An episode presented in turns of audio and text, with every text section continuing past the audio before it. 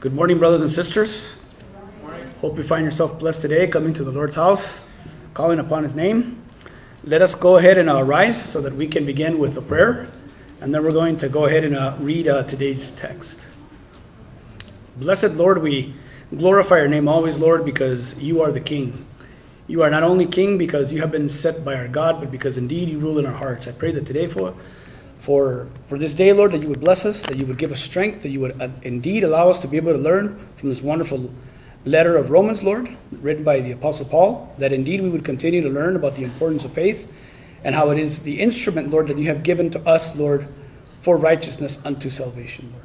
We thank you, Father, for your word and just ask you to allow it to be able to be not only heard in this place, Lord, but to be able to be heard out in the world, Lord, and that you would indeed bring your people as you have brought us and given us your peace. For we ask it in your precious and holy name. Amen. Amen. If you could, uh, actually, if you can remain standing, let's go ahead and uh, uh, we're going to be looking at Romans uh, chapter 4, verses 18 to 25. I've titled this sermon, Faith Counted for Righteousness. So, beginning at verse 18, we read, In hope he believed against hope that he should become the father of many nations, as he had been told so shall your offspring be. He did not weaken in faith when he considered his own body, which was as good as dead, since he was about a hundred years old, or when he considered the barrenness of Sarah's womb. No unbelief made him waver concerning the promise of God, but he grew strong in his faith as he gave glory to God, fully convinced that God was able to do what he had promised. That is why his faith was counted to him as righteousness. But the words, it was counted to him, were not written for his sake alone, but also for ours. It will be counted to us who believe in him who raised, excuse me, who raised, uh, or believe in him who raised from, from, uh, from the dead Jesus, Jesus our Lord, who was delivered up for our trespasses and raised for our justification. May the word of the Lord be blessed. Thank you, and have a, go ahead and have a seat, brothers. So the reason I've titled uh, Faith Counted for Righteousness is because we've been learning that how are we justified, brothers and sisters? By our faith, right? That is the instrument that God has given. We know that the basis of our salvation is actually grace. It's the grace of God that gives us that. And uh, actually, very interesting enough, uh, I don't want to go too off of a tangent, but uh, I saw a documentary this, uh, this week about this uh, very famous celebrity in England by the name of uh, Jimmy Savile. He used to head a, a show that was very popular called Top of the Pops, where different uh, performers would go and perform and stuff like that. And he was very beloved. He was very beloved. He actually uh, knew the Queen. He knew the you know the royalty. He had you know a lot, a lot of famous people knew him. And long story short, it ended up that after so many years, he ended up being a huge pedophile. And it was discovered after his death. You know that, that he had actually been doing all these terrible things. But it was kind of interesting because uh, one of the things that caught my attention, this had to do a little bit relating to a conversation I had with uh, my brother, was that he had this philosophy. And it's interesting when you begin to see how men justify themselves. And what he thought was, he understood that he was a flawed man. So he, when he was speaking these things, he wasn't speaking with people knowing that he was necessarily doing all this illicit stuff, illicit, you know, illicit sexual stuff. But he was saying, you know, if I have, in other words, if I have all these good deeds, because he used to do a lot of charity, if I have all these good deeds and charities that I do, even though I have all these bad things, if I'm doing enough of these good things, when I stand, you know, before, before the pearly gates of Peter, I should be able to make it in, right? Because after all, I'm going to have a lot more currency over here, even though I have this currency. But we see how people they see themselves in those things, and thank God that He doesn't use that kind of judgment to base uh, his, his, uh, his standard because what's God's standard? God's standard is perfection, right? And that's why it's a blessing and we should be glorifying God that he sent his son. And that that is the basis by which we are being saved. Because when it comes to the issue of sin, because and, and this is in relation to uh, some objections that my brother was saying that a lot of times people say, well, you know, how is it that this person you know, was such a great sinner, and then at the end of life, he comes to Christ, and it's okay. It's okay for him to get in, you know? While other people, you know, they didn't do as bad as they did, or they try to live a good life. And I told my brother, well, that's the whole problem right there. The whole problem is that you're looking at your standards, right? But what is God's standard? You know, God's standard is perfection. So it doesn't matter how, how much, how good you think you did, or how bad that person did. It has to do with the grace of God, right? That is the basis for that. And so we're, what we're seeing with Abraham is that we're learning about the importance of the issue of faith and how, and how it, it uh, actually uh, plays a, a, a strong part in our salvation. So beginning at verse 18, where it says, In hope he believed against hope that we should become the father of many nations, as had been told, so shall your offspring be. Now, this is a this is a very interesting, very, very, very interesting point. Because when Abraham was called, right, he was called out of the Ur of the Chaldees, right? And he the promise that he was given was that he would be given a son, right? And what children would he have with that son? He would have physical children, right? The whole idea is that he would have these physical children, right? And that it was supposed to be with, with his wife Sarah, right? Now, it's interesting in, in, in the context of, of Romans 4, because in Romans 4, you know, it actually speaks very uh, positively of, of, Abraham as it rightfully does. But we do know that there was an issue, there was an issue even in his faith at a certain point. Because what happened? How was, how was Ishmael born?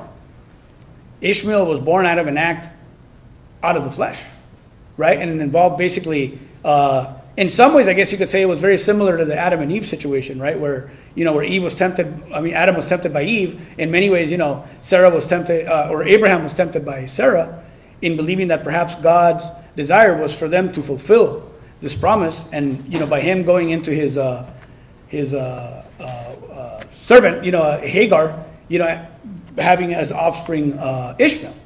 You know, but we see that once the Lord comes and addresses that issue, He makes it very clear that, that that's not the way it was supposed to be. Right? The intent was that who was the child of promise? The child of promise was supposed to be the one that was with Sarah, right? So that even her, so that even herself had to be a you know testified to. But it's interesting that in light of seeing that there was a physical child that came out of this, what this text is actually teaching us is that he came to understand that he was actually going to have spiritual children. And who are these spiritual children, brothers and sisters? Exactly. It's those who are of the faith. So that what we see is that a lot of times in the Old Testament, God uses these earthly things, these physical things, to point to the greater things, the heavenly things. And that's what we're seeing in this text. And I want to take a look at uh, Hebrews 11, verses 12 through 16 stating, Therefore, from one man, and him as good as dead, were born descendants as many as the stars of heaven, and as many as the innumerable grains of sand by the seashore.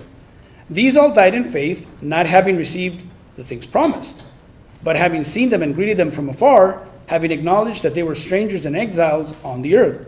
For the people who speak thus make it clear that they are seeking a homeland. If they had been thinking of that land from which they had gone out, they would have opportunity to return. But as it is, they desire for a better country, that is, a heavenly one. Therefore, God is not ashamed to be called their God, for he has prepared for them a city. And what is that city? That city is the New Jerusalem. That is the city that we await. But we see here how, when, when you look at the account actually of when Abraham is given the promise of the land promise, what, is he, what does God actually tell him to do? He tells him, Look to the north look to the south, right? Look to the east, look to the west. He's actually giving him a physical description.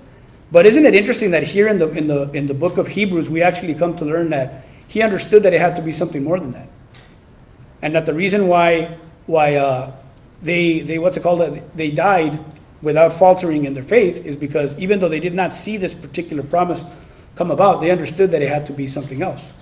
One of the things that, um, and to me, this was always a very interesting, te- a very interesting text because I always thought, okay, when you witness to a Jew, how does a Jew look at this? How do the Jews look at the promises? They look at physical promises, right? They're looking for that land of Israel to be their home forever, their eternal, their eternal abode, right? They got their land, and guess what? The Jews are going to have their land, right? But when you begin to look at the text, we begin to see that that's not so, brothers and sisters. This promised land was not just for those that were descendants of Abraham physically, but for those of us who are, who are by faith children of Abraham. And one of the things, too, that uh, I don't know if you guys have ever thought about this, and, and it was always a, a thing that I have always thought about that I thought was interesting was that, you know, Adam and Eve sinned, right? But did they were they not believers? Were they not people that came to be redeemed?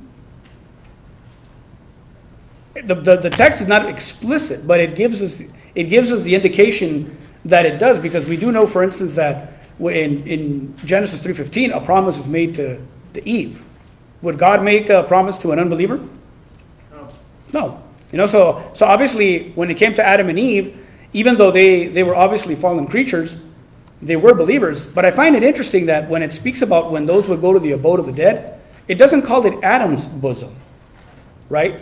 It doesn't call it, you know, the place where Adam is, is comforting people. It's actually speaking of Abraham. Why does it call it Abraham's bosom? Because it's when God calls Abraham that he's actually establishing the faith. That's when he's establishing the faith that, that we follow, brothers and sisters. The scriptures, who wrote them? The physical children of, of Abraham, right? We see how God used the Jews. The reason they were called as, as a chosen people was because they were, in essence, uh, being, being used as intermediaries, right? And that was established in the faith that was in the promise that, that was given to Abraham. And that's why for us, when we talk about him being the father of the faith, is because that's it's that faith. This promise, the promise, the promise, this promise, if you notice, was not given to Adam. This is a promise that was given to who? To Abraham. And it's this very promise that was given to Abraham that we ourselves are looking forward to. Right? Because he's what? The father of what? Of many nations, not just one nation. And so this is one of the things that we see how when you begin to look at the text, you begin to see the heavenly realities coming out of the text and how indeed uh, God's purpose is not merely to fulfill these uh, earthly earthly uh, promises that, that he did fulfill by the way because in the book of joshua actually if you read the book of joshua when it speaks about them getting into the land and, and you know conquering the, the, the, na- the, the nations and have received it actually says there that god was faithful and that he had fulfilled every promise that he had said why because physically it did occur during the time of joshua but yet we still have this this uh, pointing to a land to come. Right? As a matter of fact, the book of Hebrews, in the book of Hebrews itself, it actually speaks about the Sabbath. It says that when they went to the land, it says that the, it should have been right. If that would have been the promise, if the land would have been the promise, then that should have been the Sabbath rest, right? Them having received the, the land of Israel. And it says that, that, that it doesn't. It doesn't speak of that rest. Why? Because the rest is in, in Jesus Christ. It's in the, in the age to come. It's in the, in the, in the land to come. And so that's uh, uh, the great example that, that we see in, uh, in verse 18 that these offspring, it's not, it wasn't just merely these physical children, but that it speaks to us, you know, the, uh, the spiritual children. Continuing forward now in verse 19, it says, He did not weaken in faith when he considered his own body, which was as good as dead, since he was about 100 years old. And when he considered the barrenness uh, of uh, Sarah's womb, right? So, what I noted here is that basically his faith was not made weak by his aging body or the barrenness of Sarah's body. And this is actually very relevant to me because I kind of got some bad news this week regarding my heart. And uh, it was very discouraging because I very much was working against it and praying. And, and so when I, when, when I was given the, uh, the sad news that I was hoping I, would, I wouldn't get, I got rather discouraged. But with time, you know, especially in, in light of the fact that, you know, preparing for the sermon, I got to see how basically I shouldn't be discouraged if, if I have faith, I got to put, thing, put things in God's hands. And so this is a wonderful text because it's showing us how, even though they had committed these, you know, in a sense, a sin, you know, with, with having, uh, trying to fulfill the, uh, physically, this promise that God had made to them through, uh, through Hagar and, and Ishmael, we see that ultimately, what did God produce in that with Abraham? He produced a true faith. You know, and so when we look at our own lives, that's one of the things that we have to consider Many times things will are not going to go, brothers and sisters, the way that you think it's going to go because we make our plans, but God's purposes are different. God has different intents. And he uses those very things a lot of times to teach us. You know, we know that we have to, as Christians, go through various trials, right? The scripture uh, speaks of that. I think actually uh, we will be looking at a text that that uh, speaks to that. So we see that even looking at the fact that they were already of old age, you know, obviously Sarah being beyond the birthing age, it didn't matter to him. He believed God, and it was so uh, given to him.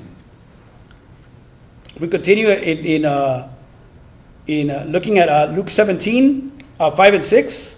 Uh, this is a great text in which actually the, the apostles, it's, it's an interesting text because I'm sure you guys have heard this text before where, where, where it speaks about, you know, about the having, you know, uh, faith, like a, if you have the, faith of the size of a mustard seed, right? So in this text it says, the apostle said to the Lord, increase our faith. And the Lord said, if you had faith like a grain of mustard seed, you could say to this mole, mulberry tree, be uprooted and, and be planted in the sea, and it would obey you, right? Now, the reason why I find this very interesting is because a lot of times when we, when we speak of this text, we're talking about how little our faith is, right? And that our faith should be great, right?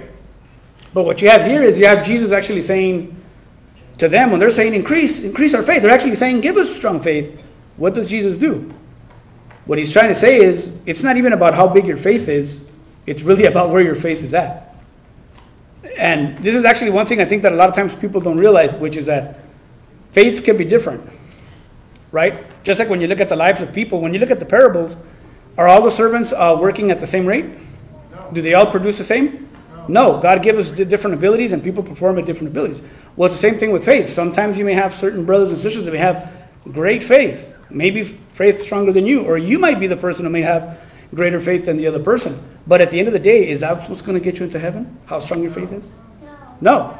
It's a question of who are you trusting in? Where is your trust? And that's that's the key. You know, so when it comes to, to the issue of faith, brothers, it's obviously a great thing to have a strong faith, and we should all endure to that because one of the things that we want to do is we want to mature in the faith. And that means increasing and strengthening our faith. But at the end of the day, brothers and sisters, it's about who are we trusting? Are we trusting ourselves? Are we trusting the world? Are we trusting our riches? Are we trusting our family? Or are we trusting in Christ? Or are we trusting in God? And that's, and that's the key. Continuing forward in verse 20, we have No unbelief made him waver concerning the promise of God, but he grew strong in his faith as he gave glory to God. And so here we see that as, as obviously he was growing in the faith, he became stronger in his faith. And that should be of an encouragement to us, brothers and sisters, because that's what we need to be doing. We need to be not only pursuing the Lord because, you know, it's something that we ought to do, but because we should be growing in the Lord. We want to be able to, to, to be a work of God, right? As a matter of fact, uh, you know, many, uh, many of the parables that speak about bearing fruit, what does it say? Right? If you have a tree, if you have a branch that's not bearing fruit, what happens to it? If it doesn't grow and, and be fruitful, it's cut off It's cut off and burned. So that, that, that is very much speaks to how we are to look at our faith. We should be growing in our faith. If, if we're stagnant in our faith, brothers and sisters, what's going to happen to our faith? It's going to die. You know, so it's very, very important that we, uh, that we foster, foster the faith. And there's obviously different ways that we can do that. And, and we got to remember that God has used the church for that. There's so many people that, you know, they come to Christ and they acknowledge Christ, but they neglect His church. They neglect meeting with the church. They don't understand that everything that's within the church is actually a gift of God. As a matter of fact, that's what the book of Ephesians teaches us, right? He gave apostles, right? And elders and, and you know, and uh, evangelists. All these things are gifts that God has given. So we should we should be a should be part of the church. And we should be utilizing these things because all these things are indeed a blessing from God as an example, I'd like to use actually, we're going to be looking at a few, uh, going back to Genesis 22 in the original accounts with uh, Abraham to take a look at a little bit more into his, uh, his account in, in, the faith. But we have in, in Genesis 22, verses 1 and 2, it says, After these things, God tested Abraham and said to him, Abraham, and he said, Here am I. He said, Take your son, your only son Isaac, whom you love, go to the land of Moriah, and offer him there as a burnt offering on one of the mountains on which I shall tell you. And so here he is obviously making, you know, the, the point that, that what's it called, that, you know, God had obviously given him his son, he was with him, but now, you know, the Lord is basically calling him to take his son and to sacrifice him. You know, and that's a that's quite a thing. I mean, if if you look at the context, okay, he gives him the son, and what was the purpose of the son? To have many children, right? And now he's asking him to take that one son that he's supposed to have all these children and to sacrifice him, right? I think that that obviously would have given Abraham an indication that God was testing him, right? So this is obviously a, a good example of how our faith will be tested, brothers and sisters.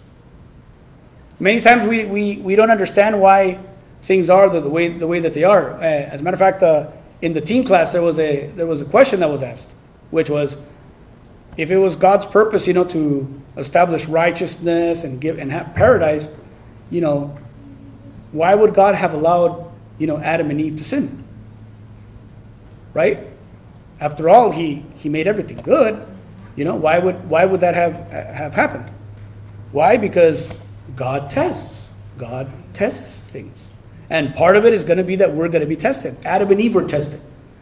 You know, and so a lot of the testing, brothers and sisters, is not even a manifestation for God because God knows the answer. But a lot of it is for us. So that even here, when we see in, in the testing of Abraham, who was it really being made manifest to? Because it says that the angel of the Lord actually tells him to stop, right? To stop not to kill the son. And he says, Now I know, you know, that, that, that, that uh, you know, that, that, that you love me you know, that he, that he had faith in him. But in reality, you know, it's, it's very similar to when Abraham was, you know, in Sodom and Gomorrah, in the holy issue of Sodom and Gomorrah, and he was asking about, you know, the righteous. Would the Lord, you know, destroy the city if there was 50? And he kept bringing it down. You know, is that because he was teaching Yahweh? Was he teaching Yahweh? No. But God used that as what? As actually a teaching moment for him, which being written becomes what? A teaching moment for who? For us. You know, and that's the thing that we have to understand, brothers and sisters that God a lot of times will test our faith, you know, and it's to reveal to us what how are we in the faith. There's a reason why Paul says that we should be examining ourselves in the faith, brothers and sisters, because we we need to we need to have a faith that's strong, and if our faith isn't strong, brothers and sisters, who do we have to give us that strength? Who do we call to? Call to the Lord, and that's the thing. We can, you know, I, I really liked uh, this movie, uh, uh, Oliver Cromwell about the story of, of uh, actually one of the English leaders. But there's a scene in the movie that I really like where he's going into war. And when he's going into war, he says, You know, Lord, he says, uh, You know, even if I forget you, don't forget me while I'm out there. Because we're weak, brothers. We could be forgetful, but the Lord isn't. So always look to the Lord. Ask the Lord to be there for you, you know, because He's faithful and He doesn't forget and He's doing a, a work in you. If we continue in Hebrews 11, it actually gives a commentary on, on the situation with Abraham. And verse, at verses uh, 17 and 18, it says, By faith, Abraham, when he was tested, offered up Isaac, and he had received the promises, excuse me, and, and he who had received the promises was in, was in the act of offering up his only son, of whom it was said, Through Isaac your offspring shall be named. He considered that God was able to raise him from the dead from which, figuratively speaking, he did receive him back. And so this is showing us that this is actually here, in essence, a, a, uh, a foreshadowing of what was to come, right? Because who, who did? Who did give up his son? Whose son was given? God. God gave up his son, right? And it's interesting, you know, because when you look at the Jews and they look at this text, you know, and obviously they don't have the book of, of Hebrews the way we do they what what their answer to, to that situation where God asked uh, about the sacrifice was, oh, it was never God's intent that He would uh, have them sacrifices. It was just it just shows that God would not would not would not do that. But it's a strange thing because you know then why why did God ask it?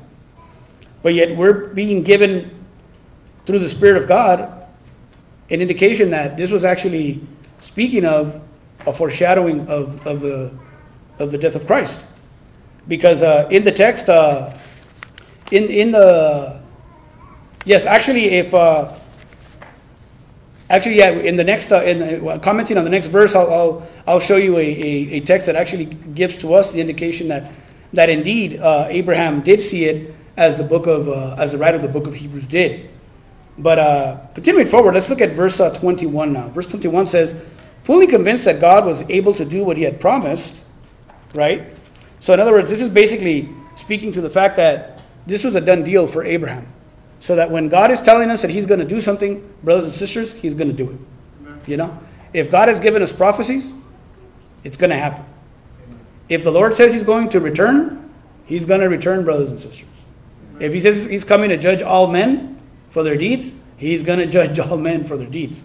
So, so looking at Genesis 14, this is actually the text that to me actually is, is, an, a, is a proof text for our Christian belief, which says in 22:14, so Abraham called the name of that place, the Lord will provide as it is to this day, on the mount of the Lord it shall provide shall be provided. Why would Abraham say that? Because there was a sacrifice that was done. It wasn't his son, right? It was actually a, a ram, right? That was actually sacrificed.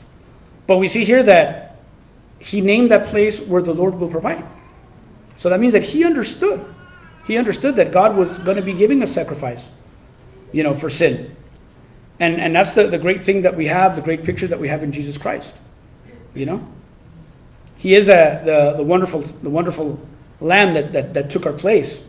And even Abraham, you know, uh, in essence, got to see that. There's a there's in one of the I know that in one of the texts in John, I believe, uh, you know, uh, Jesus mentions about you know Abraham, you know, lived to see my day, and you know, I'm I've always been curious about what he's referring to, but I've always wondered if maybe this was what what he was in reference to, in reference to the fact that you know when he was being asked to sacrifice his son, he came to understand that God would be sending one that, that would be a, a sacrifice ultimately, you know, for us.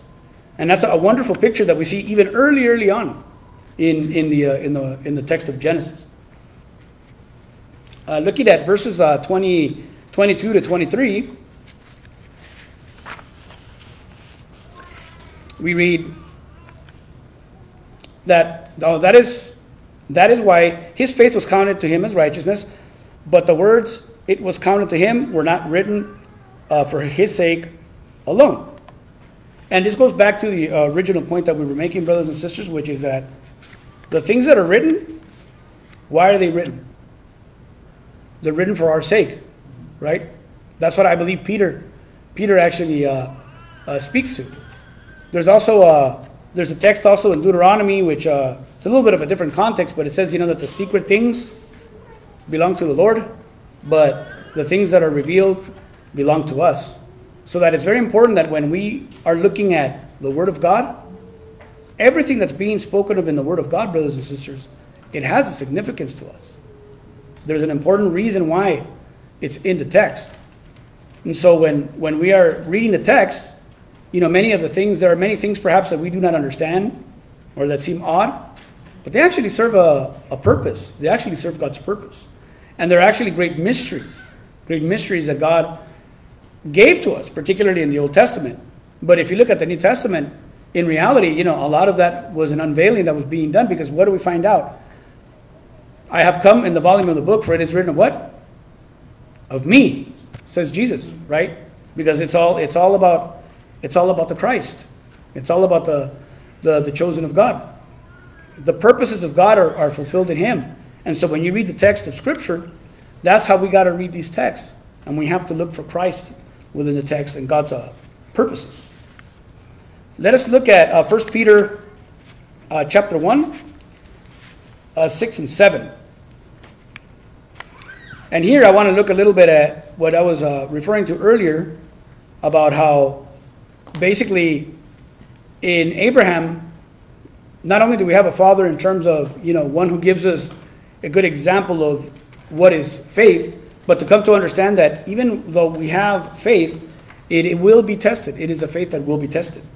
And it says in here, In this you greatly rejoice, even though now for a little while, if necessary, you have been distressed by various trials, so that the proof of your faith, being more precious than gold, which is perishable, and even though tested by fire, may be found to result in praise and glory and honor at the revelation of Jesus Christ.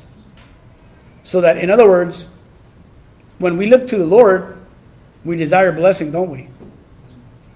The reason why we want the good things in life is because we want the, the good things that are from God. But part of that is also involving, in essence, receiving the bad.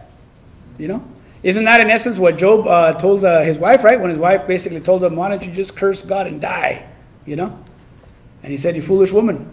You know, we receive good from God. Shall we not also receive, you know, that which is evil?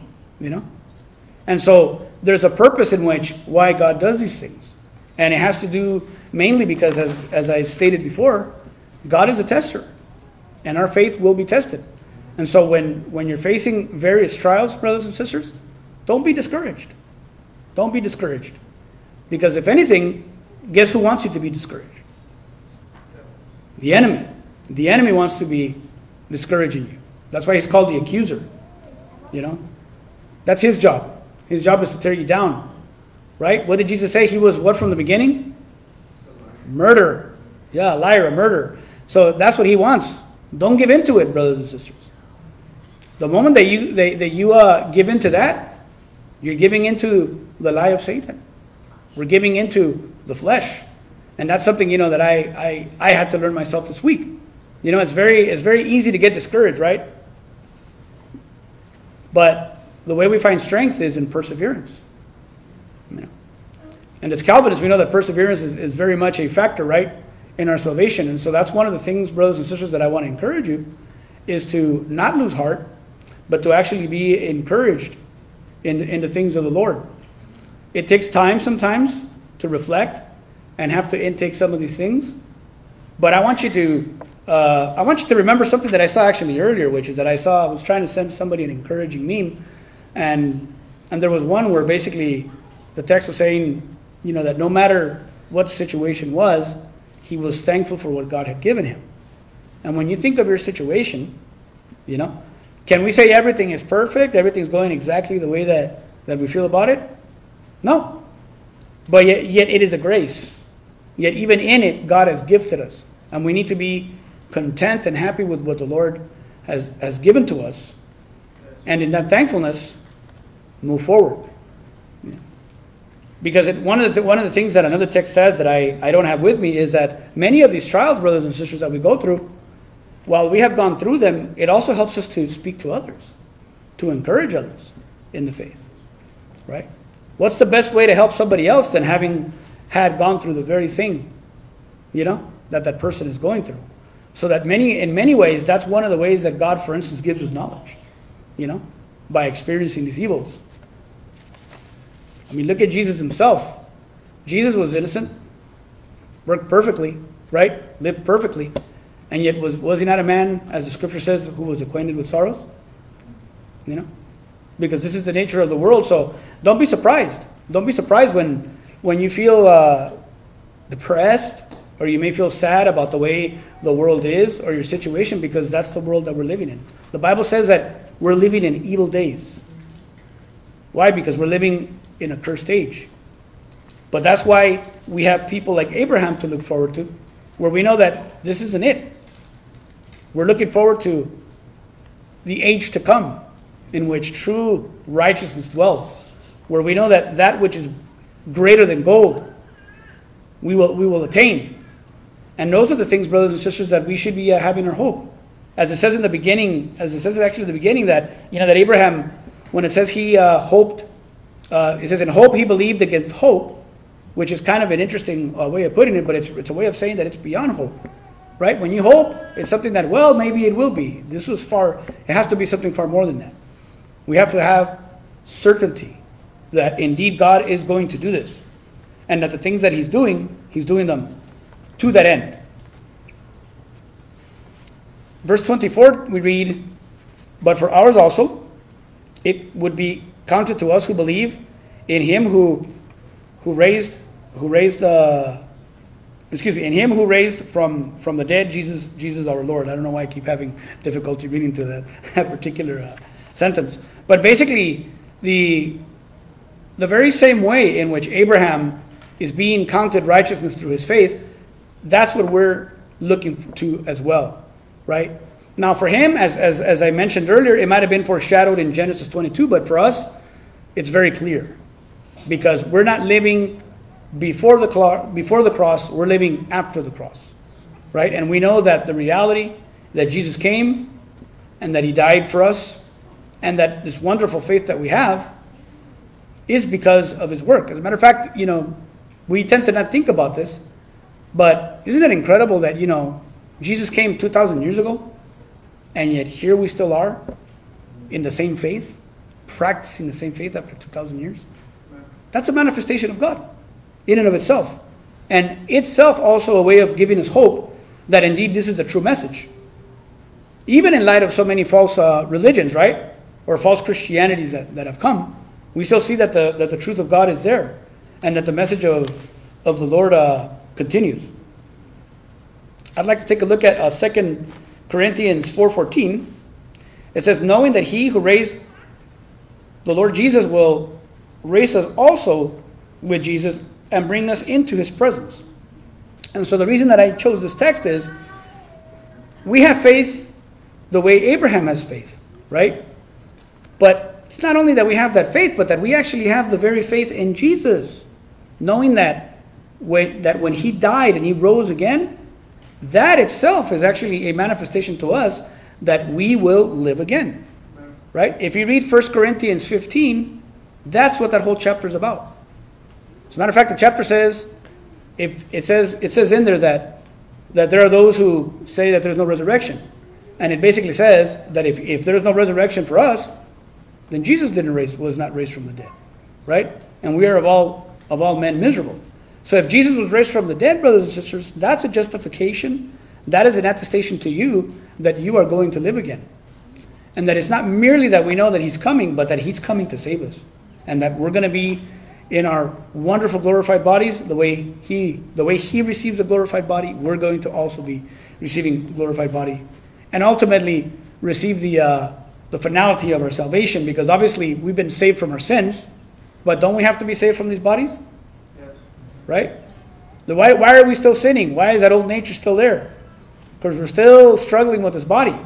So the fact that Jesus will come and give us that wonderful body that will no longer be infirmed, right? That will no longer have that perverted will, but that will be made perfect like, like his, you know, like his son. That's a, that's a wonderful thing. That's a wonderful thing that we're going to be saved from as well. So it's a wonderful confirmation that we have in, in, the, in, the, in the raising of Jesus. And then the final verse, which is uh, verse 25, tells us who was delivered up for our trespasses and raised for our justification. And 1 Peter uh, 2.24 tells us, He himself bore our sins in the body on the tree, that we might die to sin and live to righteousness. By his wounds you have been healed. And when it says, by his wounds you have been healed, that is actually a quote from Isaiah 53, going back to the Old Testament. Once again, another promise being fulfilled, right? So that not only do we know, brothers, that we're going to be, what's it called, uh, uh, saved from our sins, but that indeed, you know, His righteousness is going to be uh, established in us. So there's great, great hope that we have in trusting in God. If you notice, brothers and sisters, everything that we're talking about here, it's not about what, what we, it's not really about what we're doing, right? Because when you practice, when you're practicing faith, what are you doing, brothers and sisters? You're trusting in something, right? Now, if you're trusting in your faith, that's a problem, because then that's faith in faith, right? But our faith has an object, and our faith, the object of our faith is God, and in the one whom He sent, in Jesus Christ. And so, if we have that, then we know, brothers and sisters, that that will give to us all the wonderful work that God has been doing. Because the scriptures themselves, what is it? While they were written with men, right, in terms of the prophets, right, or the apostles, whose work, whose work and inspiration was it? It's God, right? So what we're doing is we're, we're in essence wait, awaiting and trusting in the work of God. And that's what we have to be remembering. And that's why we can't lose, uh, we can't lose, we can't lose sight of of ourselves. We have to re- be reminded, in essence, of who we are. If we're doing a good work, brothers and sisters, once again, it's because of the work that God is doing. It's because of the work that Christ is doing. So when, when you fall to sin and you feel discouraged, pick yourself up, brothers and sisters. Knowing that it's not because of what you're going to do that you're gonna, that's going to get you to heaven. It's not that great faith that you have, but it's where is that faith? Whose works are you trusting in? Trusting in the Lord. The last verse I, I, I'd, uh, oh no, excuse me. Actually, I'd like to, that was actually the last verse, and I want to, I have three applications that I would like us to consider in light of, uh, you know, this final verses of chapter 4 and that's uh, in, in the applications, and that's the first one is that we have to uh, trust in God's promises. We have to remember that God is, uh, well, first of all, He's a covenantal God, right? And we know that by covenant, that's actually a way of guaranteeing, you know, these, these, these wonderful promises that He gives to us. And uh, I like Hebrews 11 13, which states uh, about those who have gone on in the faith. It says, These all died in faith, not having received the things promised, but having seen them and greeted them from afar, and having acknowledged that they were strangers and exiles on the earth. Now, this is an important, an important text here because one of the things that, that, that as I actually didn't get to finish the point because I, I kind of went off tangent, but you know, when it, when it comes to speaking to the Jews, and as I said, they have this belief that, you know, they're going to be gaining this physical land here. But so, how does one as a Christian show them, without accepting the New Testament, that the fact of the matter is that we're looking for something far, far greater than that? That actually Abraham, Isaac, and Jacob, that they actually were not awaiting that land, but that they were actually awaiting something, something far greater. You know, because it says, you know, because in one of the texts in, in the book of Hebrews, it actually says that, that Abraham lived in tents, right? It doesn't say he didn't sit there and make a city, right? He, he because he was waiting for for uh, the builder who, uh, who's built uh, the uh, the city whose builder was God, right? But we don't have that in the in the in the book of Genesis, right? But one of the things that I did catch in, in one of the sermons that I remember that I was at one of the old churches was that when Jacob went in front of the Pharaoh and he described his life to the Pharaoh, he referred to it as a pilgrimage. He said, My pilgrimage has been so many years. He says, and he says, and mine, and mine isn't even anything. He says, my fathers, you know, they got to live this and this and this. So he actually even brings up, you know, uh, Isaac and, uh, and, uh, and Abraham. And the question is, why did he refer to it as a pilgrimage? What is a pilgrimage? What is a pilgrim? It's one who travels to an area, right, that is not, is, is not his permanent home. Didn't he live in the, in the area where God had called him? And yet, he refer, and yet they're referring to their life as a pilgrimage. Why? Because they understood that this was an it, brothers and sisters. Same thing for you. This is an it, brothers and sisters. We're passing through. This is temporary. Whatever, whatever troubles, whatever situations we're in, this is only a snippet compared to the great glory that God is going to give to us. And so when we live our lives here, that's how we have to live, brothers and sisters. Live as, as pilgrims, knowing that the wonderful things that we seek from God are still to come. And that they will come and that they will be eternal. And, that's, and that that's one of the reasons why we have such great hope. And we have even the example in Scripture of those who teach us that that's the way we should look at these things. The second thing I'd like to look at is that we need to live in light of our of, of your in other words, you need to live in light of your faith not just confessing. And what I mean by this is that it's very easy to say that you believe, right? Say, oh yeah, I have faith in Jesus, you know, or, or I believe in the Christian message, or I believe, you know, or I'm a Christian. But are we really living up to what we are confessing? And that's the one thing that I think we have to really think about. A lot of people have to really think about. There's a lot of, uh, I hate to say it, but there's a lot of uh, unauthentic faith. Why? Because a lot of people who claim it but like the book of uh, uh, the book of James tells us, you know, show me your faith without works, right? And I'll show you my faith with works. You got to have a faith that produces in order for you to see if you have uh, a true confessing faith. I'd, and uh, this is actually a bit of a repetition here. So this is uh, Mark 11 23. It says, Truly I say to you, whoever says to this mountain, Be taken up and thrown into the sea, and does not doubt in his heart, but believes in what he says, it will come to pass and it will be done for him. So, in other words, that's the, that's the way that we have to be living our lives. We have to be living our lives knowing that indeed the things that God has told us, the things that we are learning, are true, brothers and sisters. And we have to put them into practice and act accordingly. If we begin to waver, then we're not going to produce the fruit that God has, has, uh, has called you know, for us to have. As a matter of fact, uh, uh, I can't remember the text, but there's a text that speaks about, you know, uh, where is your foundation, right? That if you put your put your foundation on sand, what's going to happen, right? It's not going to last.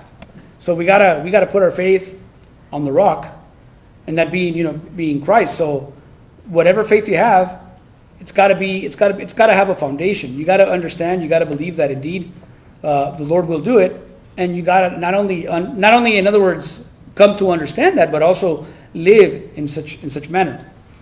The last application I, I uh, I'd like to take a look at is uh, declare your hope in God to an unbelieving world, and I like uh, this text from Acts twenty twenty four, which says, "But I do not count my life of any value." Nor as precious to myself, if only I may finish my course and the ministry that I received from the Lord to testify to the gospel, to the, to the gospel of the grace of God. And so this is a uh, uh, this is a statement that I that I thought was uh, was quite good, because you know when we when we awaken every day, you know we have our purposes, right? We all have things that we're doing, you know, if your parents, you know, you have your, your kids in school, you have hopes, right, that uh, your kids will finish their education, perhaps go to a greater education. You know, we have our plans and the things that we do, maybe for some of us with business or, you know, or with work. But at the end of the day, you know, are those, are, the, are those the things really that we should be focusing on? No, those are the things that, in essence, keep us occupied in this world. But we have a, a an actual work that we should be doing. And that's and, and this is what what, uh, what I like that this text is telling us that we have to finish our course and we have to finish our ministry. And that means that why? Because we each have a role to play in the kingdom of God. We're members of the church, right? So that means as members, we have a function. And so it's very important that we uh, that we actually look to fulfill that. Look to fulfill that in the Lord. Understanding that every single one of you, God is calling you for a purpose. If you feel that you do not, you have not figured that out, that's okay. But look to the Lord. The Lord will definitely, you know, have a place for you. He's gifted every single one of us, right? Did any man make himself? Does a man, you know, make his give himself his own gifts? No. You can develop, you can acquire, you can acquire abilities, but those natural natural gifts that you have, those were given to you by your creator. You did not make yourself. And so these are the things that we want to be able to testify to the world is by showing the wonderful work that God is doing in us. If God has called you, brothers and sisters, be faithful to, to be fruitful in what He has given to you. And if you put it to practice, because He has given it to you, in some ways it, it should be natural. It should be natural because God has given us His gifts. And there's nothing more wonderful than to be able to use these gifts so that we can be. Uh, in essence, uh, fellow workers, right? As the apostle said, in in the kingdom of heaven. And so these are the things that, that you know that I think uh, are important to consider. So, so let us trust in God's promises, knowing that when he, when He says He's going to give to us something, indeed, it's a done deal. We need to live in light, right, of, of that of that of that fact of our faith, not just merely you know confessing our faith, but showing good fruit for it and then basically declaring the hope and being fruitful in the ministry that God has given to us. Such as this place, right? We're very thankful. I'm very thankful for you, for this congregation, for this work that we have here. We see that uh, God is doing a work here. Well, the same way, brothers and sisters, the Lord is, is doing a work in each one of your lives. And pray to the Lord. Pray to the Lord that He may be able to foster and make you a, a wonderful tree in His garden. Alrighty. Let us go ahead and turn to our Lord in prayer. Blessed Father, we just ask you to be able to allow us to persevere in the faith, knowing that our strength is in you, not in our flesh. That even, Lord, when uh, you are doing a good work with us, Lord, we know that our faith is tested. And that when our faith is tested, Lord, we want to indeed be able to go through the fire, Lord, not be burnt up, Lord. We want to be indeed a wonderful work, Lord, that you are doing and that we want to persevere in this work to the end, knowing, Father, that your Son will come and that he is coming to judge, and that while he's coming to judge, we do not fear, Lord, because judgment has already been set aside. We have been justified by the wonderful faith that you have given to us. And so we ask you, Lord, that instead we may rejoice and look to your coming, and that we live every day knowing, Father, that we are to call upon your name and to declare to others the wonderful faith that we have so that indeed you may continue to fulfill the wonderful work that your scripture tells us that you are doing on this earth, Lord. We praise you, Lord, for, for the congregation and this place that we have, and just ask you to continue to bless us, that you may go with us this week, that we may be able to glorify you and give honor to you, Lord, by the work that you are doing in us, Lord. For we thank you for this in your precious and holy name. Amen.